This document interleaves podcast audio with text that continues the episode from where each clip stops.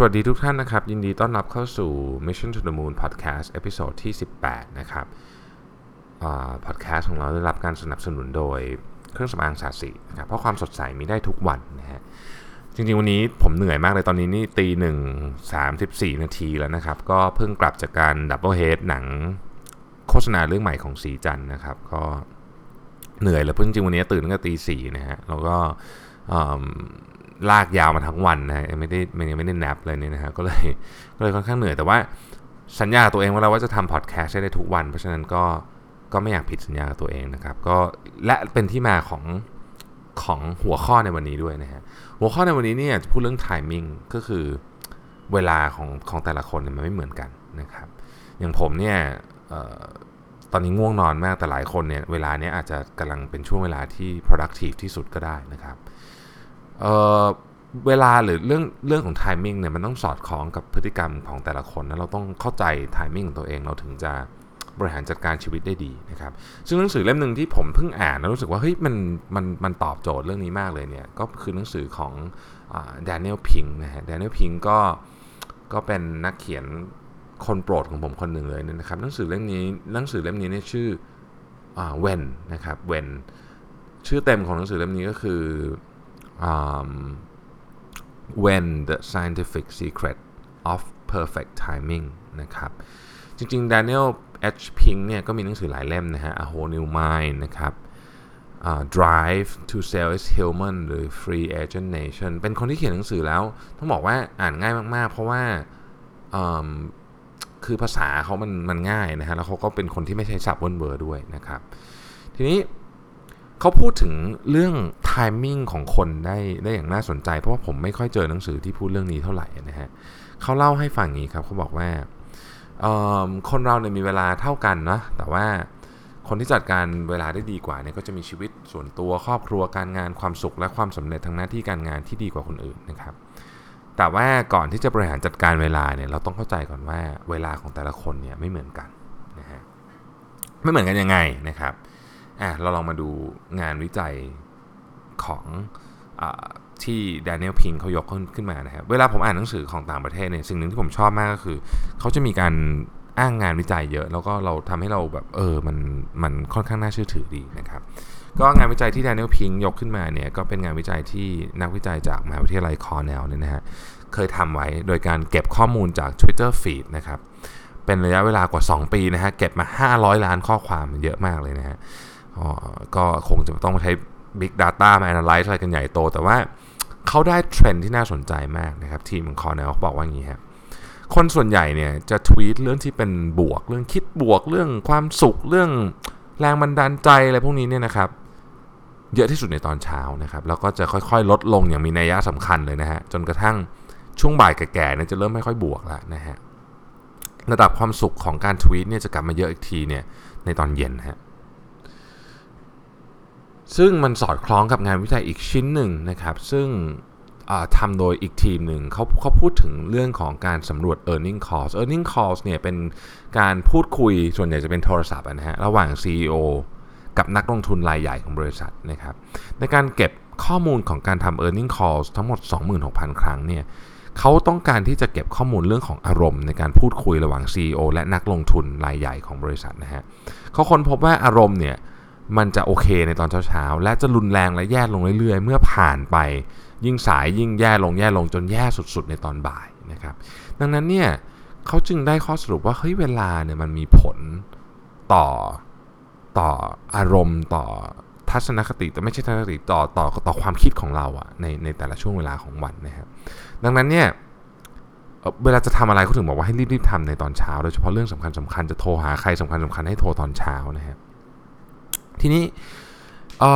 มันมีงานวิจัยเยอะแยะเลยนะที่บอกว่าช่วงเวลาในในแต่ละช่วงของวันเนี่ยมันส่งผลต่อสภาวะจิตใจและอารมณ์ของเราอย่างมาก แต่สิ่งหนึ่งที่เราต้องเข้าใจก็คือว่าแต่ละคนเนี่ยนะครับไม่ได้มีตารางเวลาที่เหมือนกันนะครับในหนังสือเล่มนี้ของ Daniel Pink เนี่ยเขาแบ่งคนออกเป็น 3 ประเภทด้วยกันนะครับประเภทที่ 1 คือ the lark lark นี่เป็นนกชนิดหนึ่งนะครับนกตัวเล็กๆนะฮะซึ่งเป็นตัวแทนของคนที่ตื่นเช้ามากๆนะฮะอันที่ 2 ก็คือเขาเรียก third bird นะครับก็ ก็เป็นคนทั่วไปนะครับ แล้วก็อันสุดท้ายก็เป็น owl นะครับ ซึ่งก็แน่นอนนะฮะ ก็เป็นนกฮูกนะครับ นกฮูกก็คงไม่ต้องอธิบายเนาะนะฮะคนที่เป็นคนส่วนใหญ่ของประชากรเนี่ยหกสิบถึงแปดสิบเปอร์เซ็นต์เนี่ย third bird เนี่ยนะครับ จะมีช่วง peak ที่สุดในตอนเช้านะฮะ ซึ่งเหมาะกับการทำงานที่ต้องคิดวิเคราะห์นะครับทำ critical thinking ทำงานที่ต้องโฟกัสมาก ๆ งานที่ต้อง ใช้สมองเยอะๆเนี่ยนะฮะควรจะทำช่วงนี้ ในช่วงกลางวันเนี่ยเหมาะกับการทำงานที่เรียกว่าเป็นงานที่สำคัญรองลงมานะครับ อย่างเช่นการประชุมการตอบอีเมลนะฮะผมผมเรียกงานกลุ่มนี้ว่างานที่มันยุ่งๆอะนะครับก็ให้เอาไว้ทำตอนกลางวัน งานพวกนี้เนี่ยไม่ต้องใช้ critical thinking เยอะ แต่อาจจะใช้แรงเยอะหน่อยนะครับ ส่วนตอนเย็นเนี่ยพลังงานของของพวก third bird เนี่ยนะครับจะกลับมาพีคอีกครั้งหนึ่งนะฮะและเหมาะกับการทำงานประเภท creative work ฮะ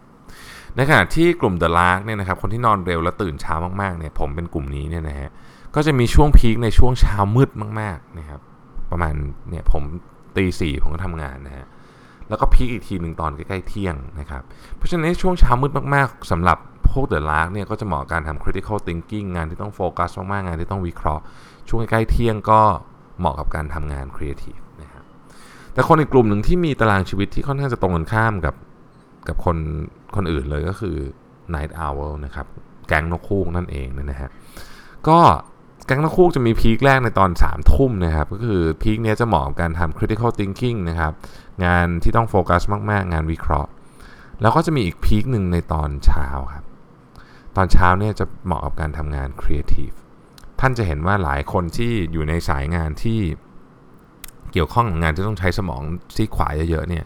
จะมีตารางชีวิตที่กลับกันกับ กับคนประชากรส่วนมากนะครับ ก็เพราะว่า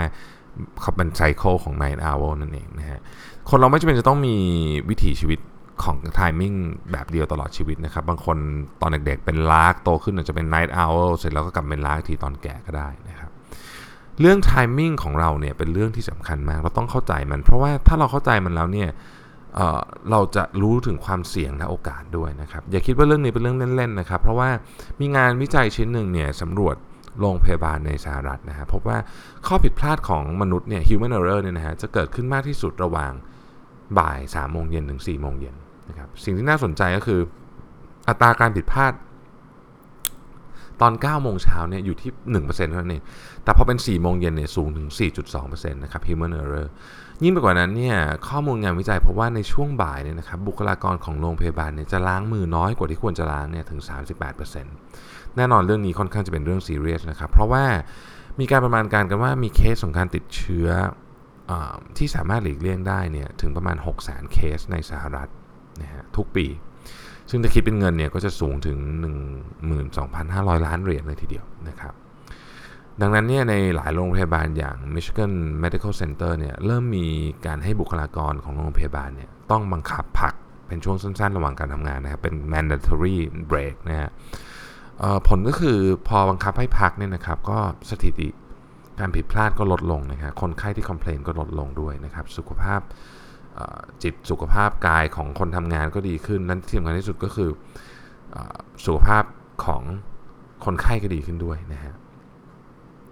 ช่วงเวลาหรือ timing เนี่ยไม่ได้ส่งผลต่อการตัดสินใจระยะสั้นแบบวันเท่านั้น แต่มันส่งผลต่อการตัดสินใจแบบระยะยาวๆด้วยนะครับ มีการเก็บข้อมูลสถิติแบบ แบบยาวๆเนี่ยก็ค้นพบว่ามนุษย์เราเนี่ยมักจะชอบทำอะไร extreme เมื่อเมื่อบางอย่างใกล้จะจบหรือมาถึง deadline ยกตัวอย่างเช่น เราจะเห็นคนอายุ 29 39 49เนี่ยลุกขึ้นมาทำอะไรสุดขั้วที่ไม่เคยทำมาก่อนอย่างวิ่งมาราธอนซื้อรถสปอร์ตแพงๆ หรือแม้แต่เรื่องร้ายอย่างการฆ่าตัวตายเนี่ยในในวัยแบบนี้เยอะนะฮะผมเองเนี่ยก็วิ่งจบ unofficial มาราธอนแรกเนี่ยตอนอายุย่าง 39 นะนะฮะเป็นเรื่องแปลกเนาะเออพอมาอ่านเรื่องนี้แล้วก็เออว่าเราก็ทำเหมือนกันนะฮะ ก็เลยรีเลทกับตัวเองได้ เพราะฉะนั้นเรื่อง timing เนี่ยจึงเป็นเรื่องที่สำคัญนะครับทีนี้พอพูดถึงเรื่อง timing ก็ต้องมาพูดถึงเรื่องหนึ่งว่า เอ๊ะคนที่เขาเขาประสบความสำเร็จมากๆเนี่ยเขาใช้เวลาในช่วงที่เป็นช่วงหลังจากตื่นแล้วกันนะครับผมไม่อยากใช้คำว่าช่วงเช้า เพราะว่าบางคนเนี่ยไม่ไม่ได้ตื่นในช่วงเวลาที่เช้าตรู่เหมือนคนอื่น แต่ว่าก็ก็ใช้หลักการเดียวกันก็คือช่วงเวลาหลังจากตื่นเนี่ย เขาทำอะไรกันบ้างคนที่ประสบความสำเร็จมากๆนะครับ ซึ่งก็มีงานวิจัยจำนวนมากเลยที่ที่ทำเกี่ยวกับเรื่องนี้นะฮะ ก็ ผมล่าสุดผมอ่านบทความหนึ่งใน success.com นะครับเขาก็เขียนเรื่องนี้ว่าเออมันมีมันมีเรียกว่าเป็นเคล็ดลับแล้วกันนะครับ8ข้อของคนที่ประสบความสำเร็จมาก ๆ ที่เขาทำหลังจากตื่นนะฮะ ข้อที่หนึ่งก็คือเขาเขามีทัศนคติเชิงบวก และพยายามรักษาทัศนคติเชิงบวกไว้นะครับ ความคิดของเรานี่มีมีพลังมากนะนะฮะอันนี้อันนี้เป็นเรื่องจริงนะครับ ถ้าเกิดเราเรารู้สึกสมมุติเราออกจากบ้านวันนี้เรารู้สึกว่าอืมวันนี้เราเราไปพิชงานแล้วเราต้องไม่ได้แน่เลยเนี่ยโอกาสที่คุณจะไม่ได้สูงมากนะฮะหรือต้องพูดว่าโอกาสที่คุณจะได้แทบไม่มีเลยดีกว่านะครับแต่ในทางกลับกันถ้าเกิดคุณคิดว่าคุณมั่นใจมากคุณจะได้เนี่ยโอกาสที่คุณจะได้มันก็มีเยอะจริง ๆ พลังของ มันไม่ได้ไปเปลี่ยนแปลงความคิดของคนอื่นนะ แต่มันจะเปลี่ยนแปลงตัวคุณเองนะมันจะเปลี่ยนแปลงท่าทาง การเลือกใช้คำพูดอะไรต่างๆ พวกนี้ เพราะฉะนั้นคนที่ประสบความสำเร็จเนี่ยไม่ได้ตื่นขึ้นด้วยอารมณ์ดีเท่านั้นนะครับ แต่ว่าเขาเนี่ยมุ่งมั่นที่จะใช้วันนี้เพื่อคนเพื่อที่จะนำชัยชนะหรือนำเรียกว่าต้องตั้งตั้งจิตว่าตัวเองจะประสบความสำเร็จให้ได้นะครับ อันนี้อันนี้ข้อที่หนึ่งข้อที่สองนะครับ เป็นเรื่องเบสิกมาก แต่ว่าคนหลายคนมองข้ามข้อนี้ไปเลยนะฮะ คนที่ประสบความสำเร็จเนี่ยให้ความสำคัญกับกับอาหารเช้านะฮะคือร่างกายมนุษย์เราเนี่ยอยู่ได้ด้วยอาหารถูกไหมฮะแล้วอาหารเช้าเป็นมือที่สำคัญจริงๆนะครับ หลายคนอิกนอมันไปเลยนะฮะอาหารเช้าสำคัญ เพราะว่าเหมือนเหมือนรถยนต์เราก็เคลื่อนที่ได้ด้วยการการให้อาหารกับร่างกายกับสมองของเรา เพราะฉะนั้น อาหารเช้าที่ดีจะช่วยให้สมองเนี่ยมีพลังนะครับ อาหารเช้าที่ดีคือดีต่อสุขภาพ แล้วอย่าลืมนะครับว่าเรื่องเล็กอย่างการเคี้ยวอาหารให้ละเอียดเนี่ยก็ก็ช่วยให้ให้เรามีพลังงานของวันมากขึ้นด้วยนะครับ ข้อที่ 3 ครับ คนที่ประสบความสำเร็จเนี่ยไม่กระโดดเข้าไปในในวันนั้นโดยที่ไม่วางแผนฮะเขาจะเห็นภาพเลยว่าวันนี้จะทำอะไรบ้างนะครับหนึ่งสองสามสี่อะไรคือเรื่องที่สำคัญนะครับ มี list ของการทำงานในวันนั้นๆนะฮะ ข้อที่4เนี่ยนะครับ อันนี้อาจจะทำยากนิดนึงแต่ผมแนะนำว่าควรจะทำคือทุกคนที่ผมเคยคุยด้วยเกือบทุกคนแล้วกันนะฮะหนึ่งในรูทีนหลังตื่นนอนเนี่ยคือการออกกำลังกายนะครับทำไมมันถึงสำคัญนะเพราะว่าการออกกำลังกายเนี่ยมันช่วยให้เอาเบสิกสุดเลยก็คือช่วยให้ร่างกายกระปรี้กระเป๋านะครับ ซึ่งมันทำให้สมองนี่มีพลังงาน เรามีพลังที่จะไปสู้กับวันนั้นได้นะฮะ เวลาตอนเช้าเนี่ยเป็นเวลาที่เหมาะที่สุดในการออกกำลังกาย เพราะหนึ่งมันทำให้การออกกำลังกายเนี่ยเหมือนกับจบไปนะนึกออกไหมคือมันจบไปแล้วไม่ต้องไม่ต้องคิดถึงเรื่องนี้แล้วนะครับเอ่อสองก็คือมันมันเหมือนกับ boost สมองของคุณให้ให้ตื่นให้แบบ active เพราะฉะนั้นการออกกำลังกายในตอนเช้าเนี่ยจึงช่วยหลายเรื่องช่วยเพิ่ม creativity มีงานศึกษามากมาย ช่วยเพิ่ม creativity เพิ่มพลังงานระหว่างวัน เพิ่ม productivity นะครับ ลดระดับความเครียดด้วยนะฮะทีนี้เนี่ยโอ้โห ก็ไม่ได้จำเป็นจะต้องไปวิ่งอะไรสองชั่วโมงอะไรอย่างเงี้ยนะครับ ก็จริงๆ ผมแนะนำว่าไปโหลดแอปพลิเคชันที่เป็น body weight หรืออะไรเงี้ยในในมือถือมีเยอะมากนะครับ ถ้าเกิดใช้ผมแนะนำผมไม่ได้สปอนเซอร์ใดๆนะ แต่ว่าที่ผมใช้ก็คือ Nike Training Club นะฮะเป็นแอปพลิเคชันฟรีนะครับ โหลดมาใช้ได้เลยนะครับ ใช้เวลาวันหนึ่ง20-30 นาที หรือน้อยกว่านั้นก็ได้ถ้าเกิดคุณไม่มีเวลานะฮะไม่ต้องใช้อุปกรณ์ใดๆทั้งสิ้นนะครับ ขอมีแค่ตัวคุณแค่นั้นแหละนะครับ ก็สามารถออกกำลังกายได้เยอะแยะครบทั้งร่างกายเลยนะครับข้อที่5นะครับก็คือ นั่งสมาธิ อันนี้อาจจะยากนิดหนึ่งนะ meditation แต่ว่าผมก็ลองทำคือผมก็มีปัญหาเรื่องนี้นะก็ทำไม่ค่อยได้ แต่ว่าผมมาค้นพบว่าเออมันต้องหาจริต ที่เราชอบให้เจอนะครับ อันหนึ่งที่ผมเจอแล้วผมชอบแล้วก็ทำติดต่อกันได้มาได้นานแล้วเนี่ยก็คือผมใช้แอปพลิเคชันแบบเป็นคนยุคติดมือถือจริงๆนะ ผมก็ใช้แอปพลิเคชันชื่อ Calm นะฮะอันนี้ก็ไม่ได้สปอนเซอร์นะแต่ว่าใช้แล้วก็ดีเขาก็จะเป็นแบบนั่งแบบไม่มีเสียงก็ได้หรือว่ามีเสียงก็คือไม่มีเสียงก็คือมีเสียงเป็น background เฉยๆ หรือว่าถ้าจะมีคนพูดให้ฟังก็ได้เหมือนกับว่าเป็นเป็น guided meditation เหมือนกับเออบอกให้คุณแบบ เนี่ยโฟกัสตรงหน้าผากแล้วก็ไล่มาดูตรงนู้นตรงนี้อะไรอย่างเงี้ยนะครับ ก็ก็ก็ก็โอเคนะผมผมผมชอบแนวเนี้ยเพราะฉะนั้นมันก็จะทำให้ผมเหมือนกับทำได้ต่อเนื่องทุกวันนะฮะอันที่ 6 ก็คือจัดระเบียบชีวิต อันนี้อันนี้เริ่มต้นตั้งแต่โต๊ะคุณเลยนะฮะ คือ ผมผมเห็นโต๊ะของคน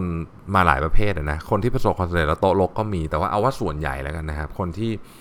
คนที่ประสบความสำเร็จที่ผมเห็นเนี่ยโต๊ะจะค่อนข้างเรียบร้อยเพราะเมื่อโต๊ะเรียบร้อยเนี่ยมันมันเหมือนกับอันคลัตเตอร์สมองคุณไปด้วยนะฮะต่อไปคือหา motivation หา motivation นะครับ การหา motivation เนี่ยอันนึงเนี่ยออกกำลังกายเป็นเป็นอีกเรื่องหนึ่งที่ช่วยเรื่อง motivation คือถ้าเกิดคุณสามารถเอาชนะเเรื่องเล็ก เป็นโกงคุณได้เช่นวิ่งให้ได้ 10 กิโลตอนเช้าเนี่ยคุณจะรู้สึกว่า โอ้โห คุณเนี่ยวันนี้ได้เอาชนะเรื่องหนึ่งมาแล้ว คุณก็จะมี motivation มีพลังในการในการหาเรียกว่าแรงบันดาลใจในการต่อสู้กับวันนั้น หรือคุณอยากจะอ่านหนังสือหรืออะไรก็ได้นะครับ ที่คุณรู้สึกว่าเออมันเป็นมันเป็นการสร้างแรงบันดาลใจให้กับคุณหลายคนใช้วิธีเขียนไดอารี่ก็ได้นะครับ ข้อสุดท้ายครับข้อ 8 ครับ หาเวลาเงียบๆให้กับตัวเองนิดหนึ่งนะครับ ก่อนที่จะ